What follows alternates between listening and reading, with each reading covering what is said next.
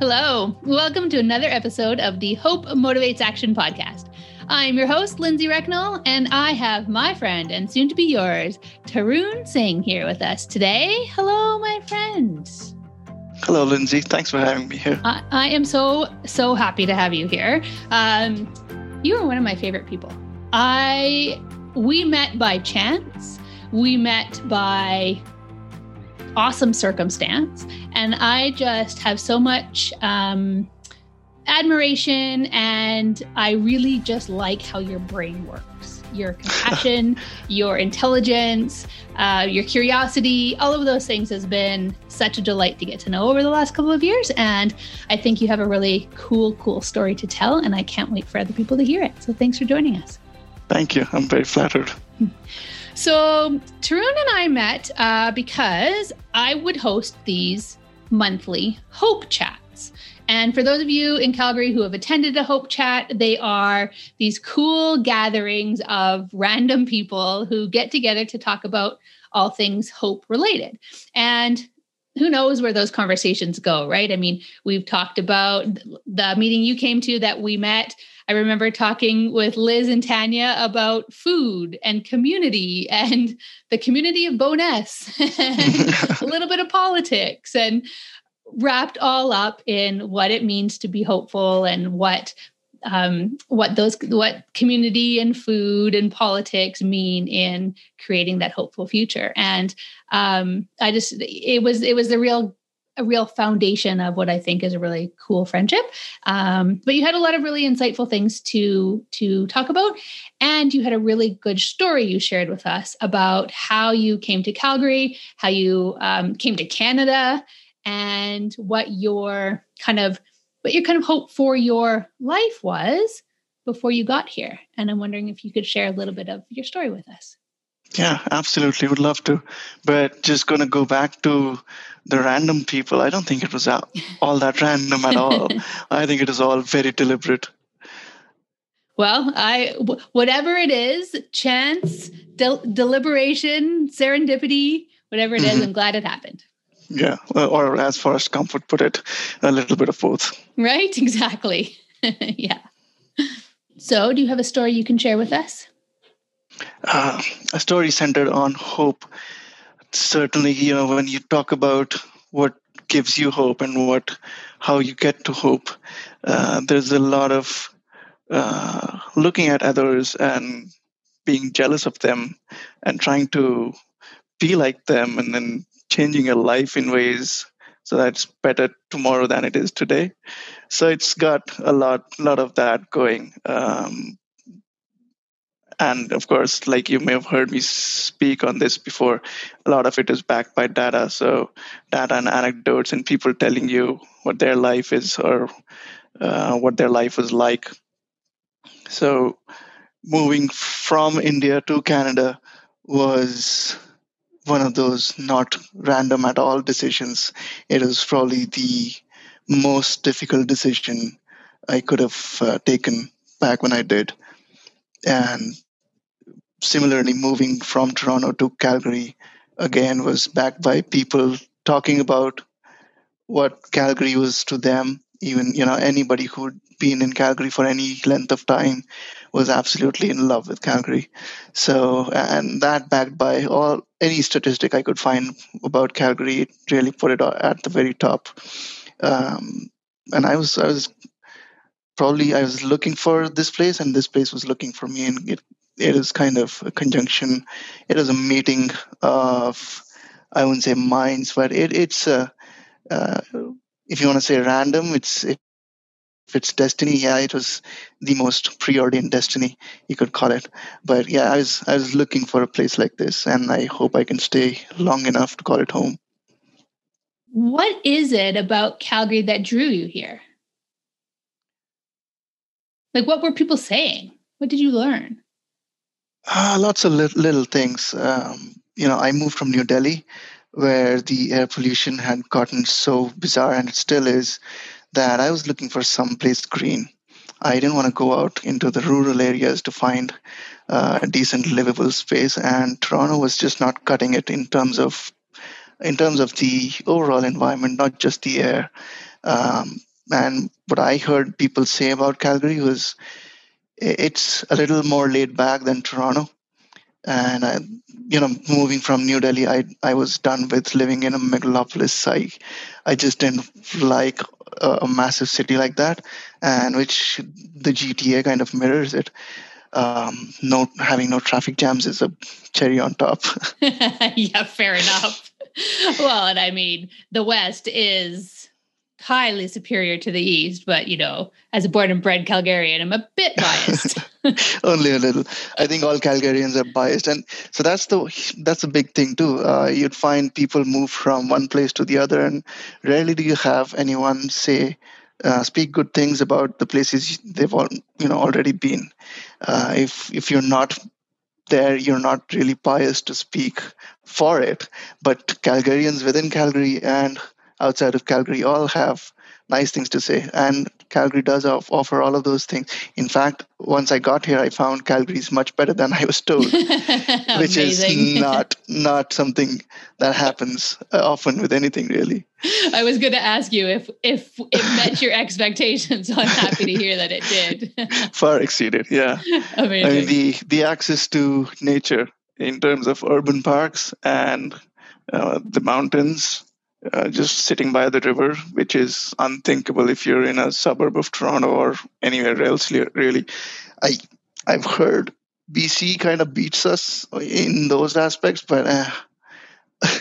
I know my mother is listening to this episode, so Mom, I know you're nodding your head and agreeing with Tarun, but never mind. I've never been, so I'm not going to make the comparison. Oh, don't go. You may never come back. It is beautiful. Okay. My dad was posting on Facebook today the crocuses and the tulips that are popping out of the ground, and we are in the middle of a snowstorm, and it's minus 20. So don't go there. You might not actually come back. Okay. If I do go, I'm going to pack really, really nicely. Yeah. Amazing. So I'm happy to hear that it met your expectations, because like you say, so often the reality does not match what we build it up to in our heads. I remember when you told me that you were your story of your history of how you came here and how intentional you were about what community you chose to live in when you got here, when you got to Calgary. Could you share a little bit about that? What part of your story as well? You mean which part of the city? Yeah. So on? Yeah. Certainly. Where I'm going to live. So a little context to that is I used to advise investors in India on where to buy real estate. So I had to develop a knack for where the best real estate is. And then diving deep into that, I had to start thinking about why that real estate is worth what it is. So that brought me to the conclusion that, there are things more important than just money or property, and property can come in very various forms. One of those forms, and I hold this very dearly, is the flow of ideas. So I didn't want to go out into the suburbs or the far suburbs or into communities that were siloed or, where you had maybe one ethnicity or maybe any one kind of people, which would essentially mean I'm living in an echo chamber. That's certainly something I did not want to go into. I wanted to be, actively seek out a place where I could have a multitude of opinions, clash into them, even if I wasn't agreeing with them. And so one way to do that is to live in a place where there isn't a homogeneity in people of any kind, whether it be race or religion or any other demographic. And so, diving into it, I found the city of Calgary is kind of split into two cities. One is the inner city Calgary, which is a mishmash, a melting pot of all cultures. And then there's the rest of Calgary, which has its own silos. Some are stark, some not so much. But yeah, it's... That was my driving force in looking at where I want to live.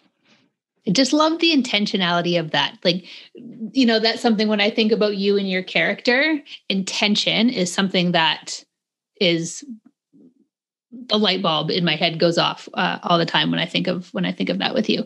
Do you think that living your life with intention has been the key to your success so far in your short time on Earth? It has, and it hasn't. So what you're calling living with intentionality is also intentionally going against the flow or intentionally sidestepping the flow. And you'd be surprised more often than not that doesn't really sit well with a lot of people. And not surprised, you know, although, by the way, not surprised. The results take a long time in coming. So sometimes you yourself would lose hope. You yourself would be, sometimes you forget where you were headed. So living with intentionality is kind of the opposite of going with the flow. It's not always everyone's cup of tea. Totally fair. Totally fair. I mean, you probably have some good experiences and some pretty good adventures. Definitely. Yeah. Again, if the adventures were successes, there were an equal number of failures or misadventures to offset them. And it's just, for a while, you know what, when I started out from India with, you know, 2 bags and a suitcase, I was prepared for living through hell. I was prepared to make it through to the other side. You know, I said, I'm going to give myself 3 years. And this isn't a random number or random length of time. I just looked at other people's stories. And in the modern era, in the 21st century, immigrants go through at least 18 months of intense struggle once they move. And so I was prepared for a whole lot more that never really came my way. I lucked out like that. Because of your intention, I feel like, and your preparedness and all of those things. That's awesome. Well, I'm happy. Whatever landed you here, I'm happy that you're here. Thank you. So we've talked a lot about hope, whether it's at Hope Chat or walking at the river or just in regular conversation. What's your definition of hope? You know what? I borrow your definition of hope. The assumption that it's going to be better, if not tomorrow, some duration down the road. It's just not faith. It's just not blind faith. It's the assumption that it's going to be better based on at least a sense of facts, if not facts alone. That's my definition of hope. Yeah, the almost that you can take control over the things that you do, the research that you've done, the intentionality. I realize I'm using that word a lot, but that the future will be better than today by taking action over the things you can control. And definitely, I know you to be someone who takes action, who learns and looks for the things that will move you towards that hopeful future. So you definitely not only understand that definition, but you also model that behavior out loud. And hope, as we know, hope is contagious. So I feel like other people would be would see that journey in you, your friends, your family, whatever, to also move them towards a hopeful future, which is pretty cool. I think if I had a second crack at defining hope, I'd say it's faith rooted in realism or tempered by facts. Because I was brought up in a very faith-oriented household, and it was a lot of the blind faith that you would not associate with hope or agency or action at all. And, you know, growing up, I could have either gone with that flow or chosen to be me. And of course I did me, and I became a skeptic instead. and I added probably more than a healthy dose of realism to that faith. But it's that the healthy dose of realism that separates the optimist from the hopeful, right? The So I believe that there's a difference between being optimistic and being hopeful. And the optimism is that kind of blind faith, is that just blind belief that everything's going to work out the way that it should, and I'll let the world take care of it, and I'm going to win the lotto without buying a ticket. Mm-hmm. Or the hopeful person who takes action, who learns, who buys the lotto ticket to help them along the way to that more hopeful future. Yeah, but probably not the one that goes all the way to the other end and then kind of tries to game the lotto itself. Yeah, no, probably not. Although, I don't know where that fits on the spectrum. Might have to think about that one a bit longer. I think it falls more towards intentionality than anything else. Yeah. Fair enough. Where have you seen hope lately? I think in 2021, it's everywhere. Not just because of the low bar that 2020 set, but for me personally, the things I see in society and politics do definitely give me a healthy dose of real optimism.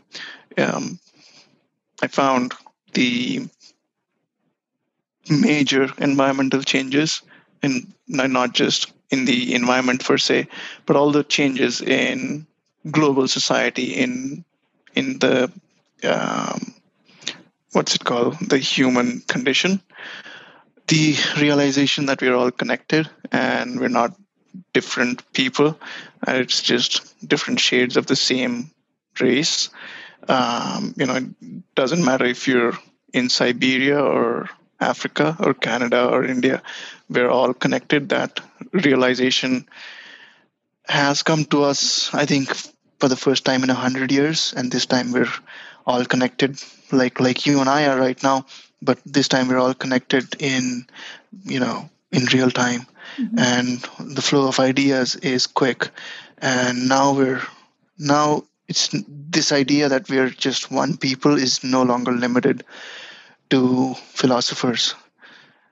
And that's those major changes at first took away hope, and then before these changes came about or completed their circle, now that they have come full circle, it's given me a lot of hope.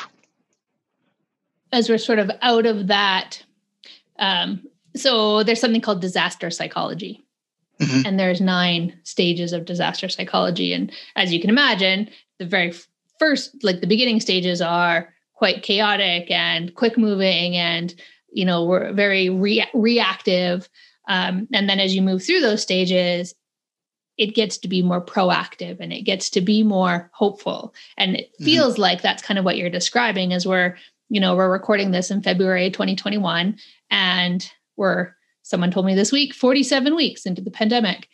And it's taken us that long to come through those stages. And yeah, I totally agree with you. I feel quite a hopeful sense that we are settling into something cool and connected and the flow of ideas and things like that. Yeah.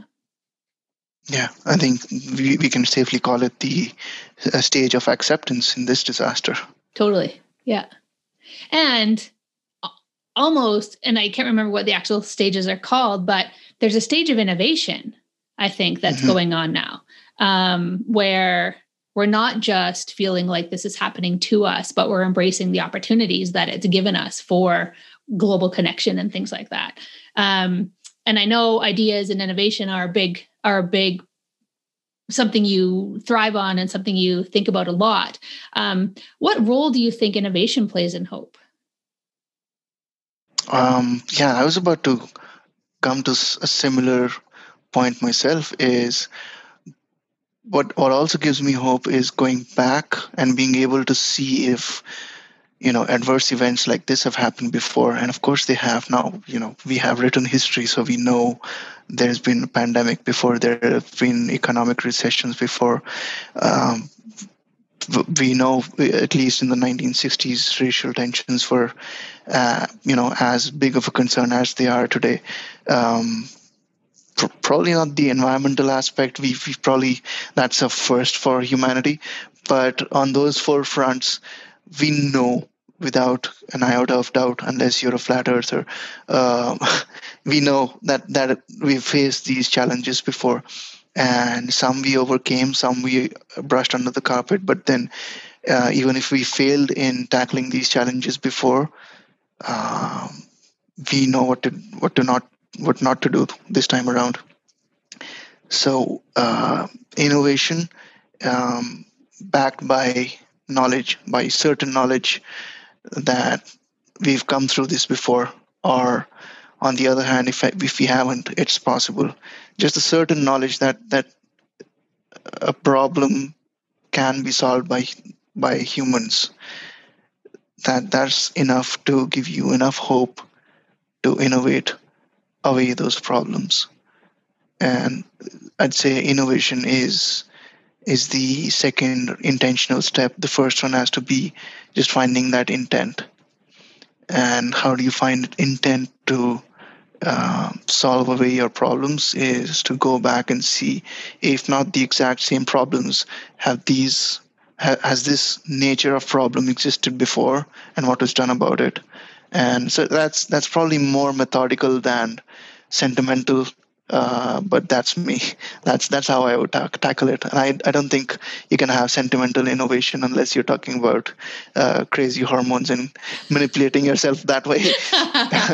But if you have to innovate, you'll have to be methodical, to be innovative, especially to tackle the bigger problems. And if you're going to be hopeful,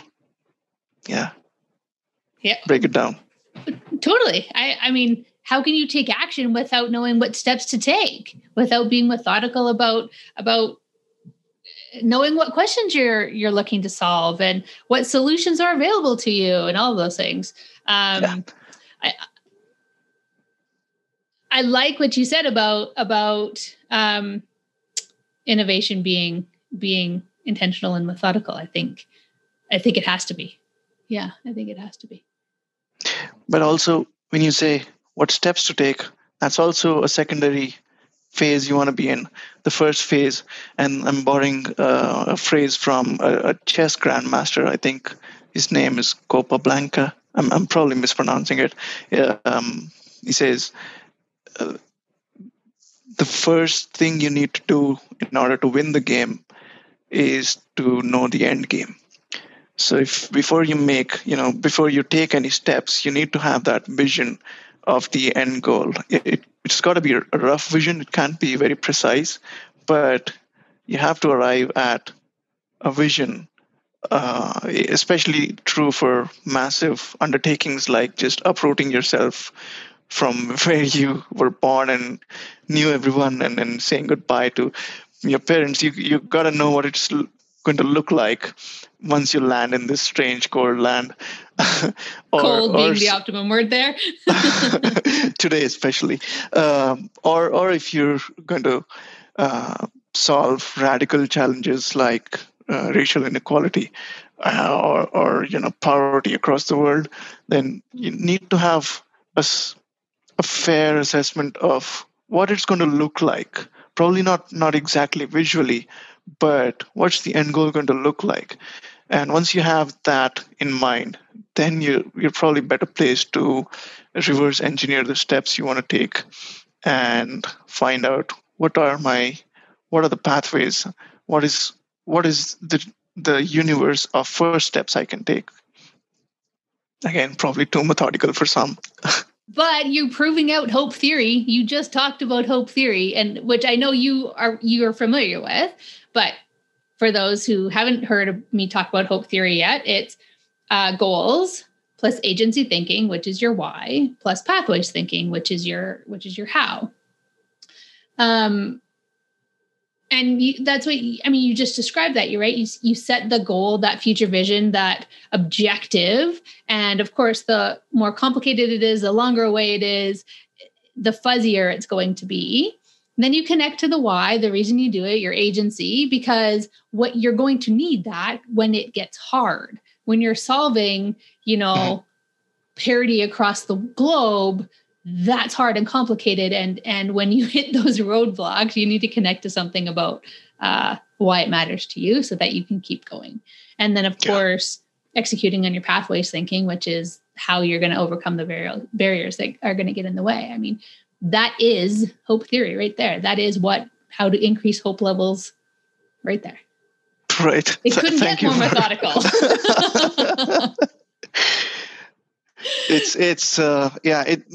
Having those terms laid out for me when I first met you and discovered hope theory and all of this, that's made life so much easier and put so much context into what I'm doing, where I am at, because especially at the time or even on the day that I met you, that was kind of the end of the first phase of my journey.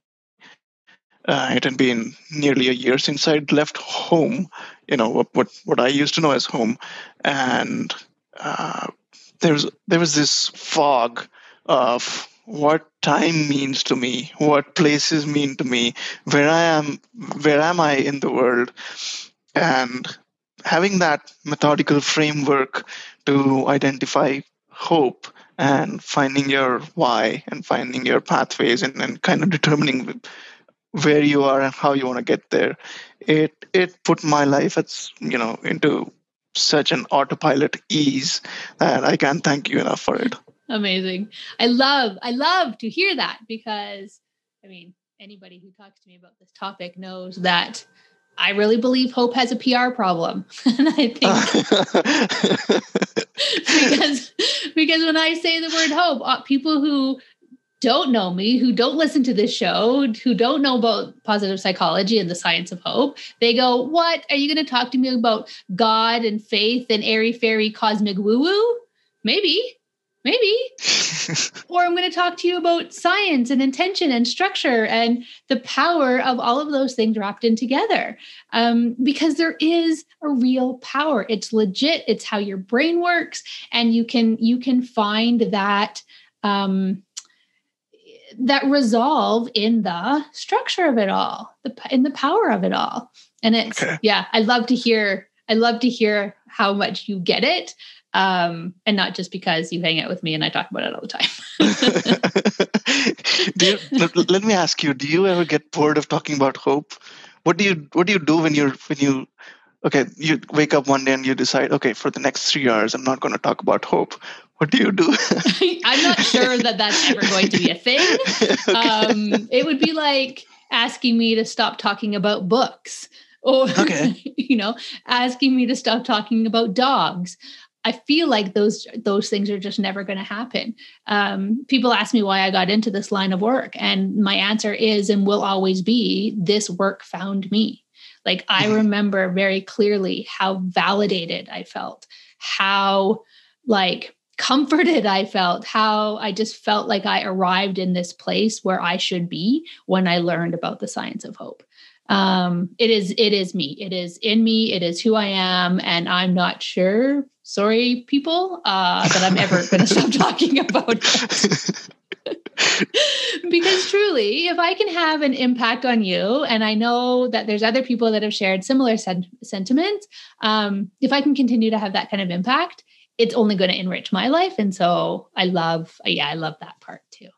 Oh yeah, and I think you gotta always remember that you have network effects, and the impact that you have on me, I whip it into my friends too.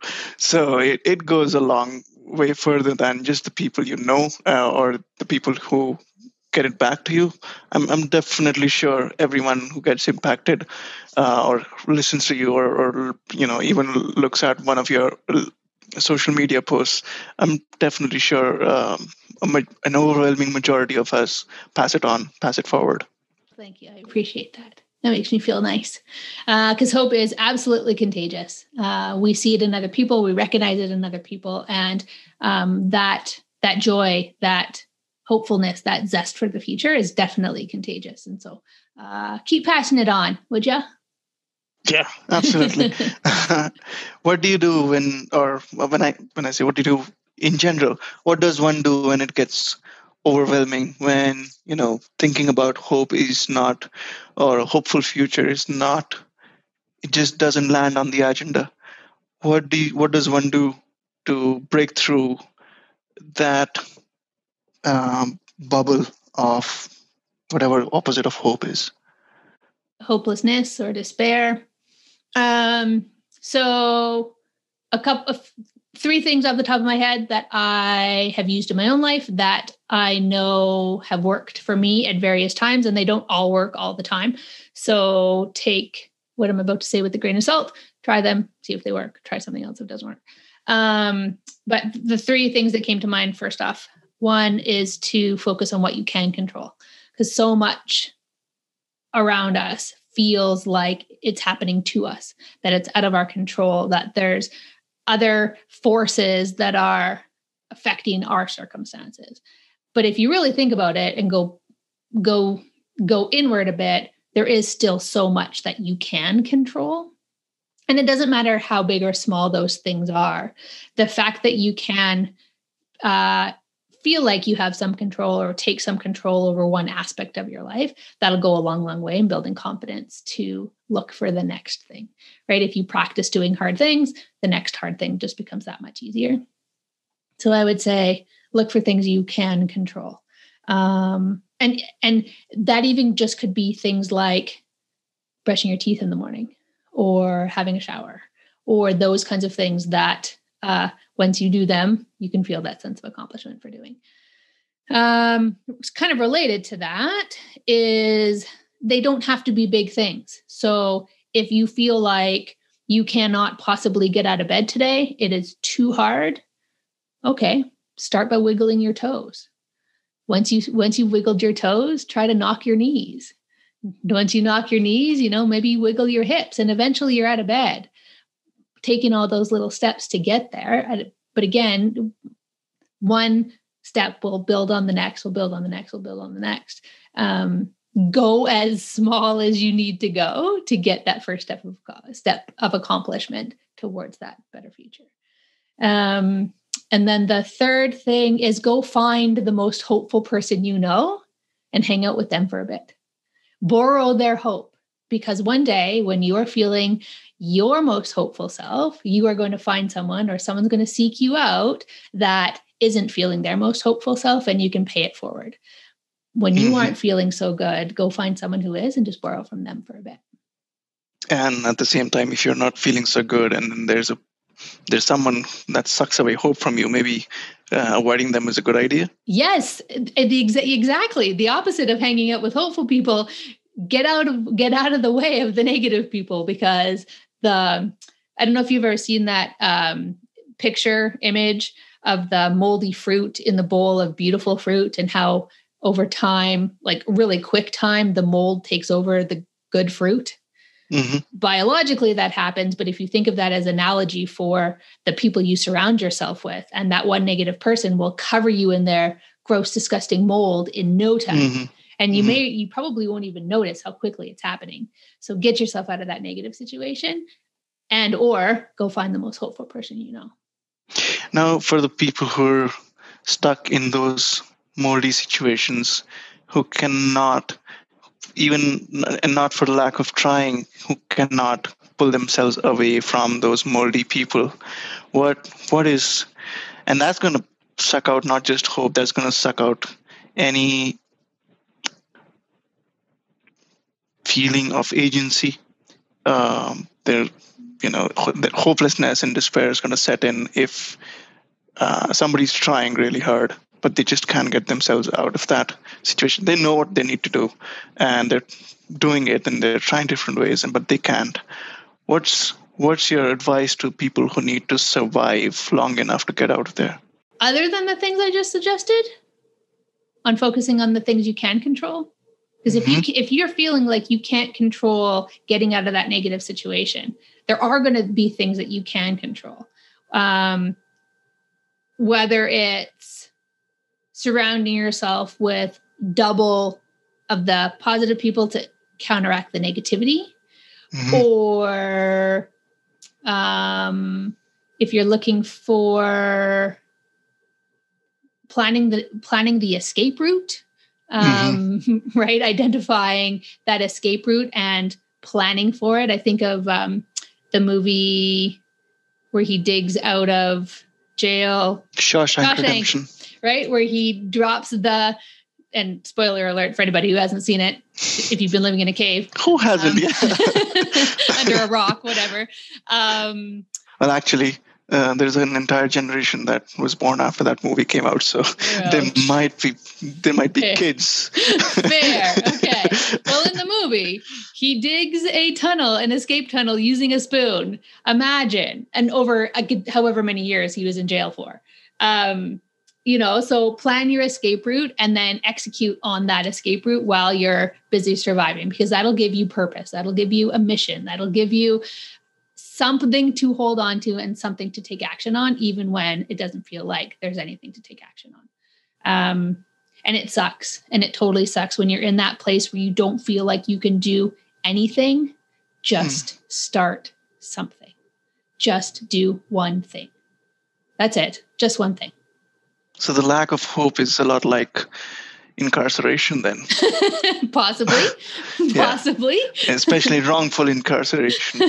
Exactly. Building on the Shawshank Redemption theme. Yeah. And yeah, that's a good analogy to find yourself in. If you know you're in the wrong situation, sharing space or energies with a moldy person or moldy anything, and you know your energies are getting sucked out, I think it's for a visual person like me, it's good to visualize yourself, you know, just locked up in and wrongfully locked up at that, and what would you do to escape this mental prison, or what would you not do? Get yourself a spoon and start digging. I should write that one down. Lindsay Recknell quote of the day. Tarun, as always, I have loved our conversation. You have made me laugh. You have made me think. All of those things. Thank you so much for joining us today, and sharing your insight and telling a little bit of your story with us. I really appreciate it. Thank you so much for having me. It's been a pleasure. I will talk to you again soon. I hope you enjoyed this latest episode of the Hope Motivates Action podcast. These episodes are a labor of love. Inspiring conversations with hopeful people make my heart happy. If you also love this episode, it would be amazing if you could go to Apple Podcasts and leave a review. 5 stars if you're into it. It's these reviews that encourage Apple to promote this podcast to their network. And the more people that listen, the more hope we can spread into the world. Don't forget to check out the show notes of this episode to find all the links to my guests, books, and other resources referenced in this episode. You'll also find the link back to my website, where you will find additional support and resources for you, your team, and your community. I truly believe that the future will be better than today by taking action over the things we can control. And hearing from these guests on these episodes, I know that even more hopeful future is totally possible. I'm always looking for inspirational guests, so if you or anyone you know would like to be a guest on the show, please reach out. You can find me on the contact form of my website at expertinhope.com or by email at lindsay@expertinhope.com. When I was a teenager and my sisters were leaving the house to go out for the night, I always made it a point to remind them to call me if they need me. It was my way to tell them that I cared and would always be there for them. I'd love you to know the same, so all of you listening out there, call me if you need me. Again, thank you for your love and support of this podcast, my work in hope, and your intentional focus on making your future better than today. After all, hope without action is just a wish.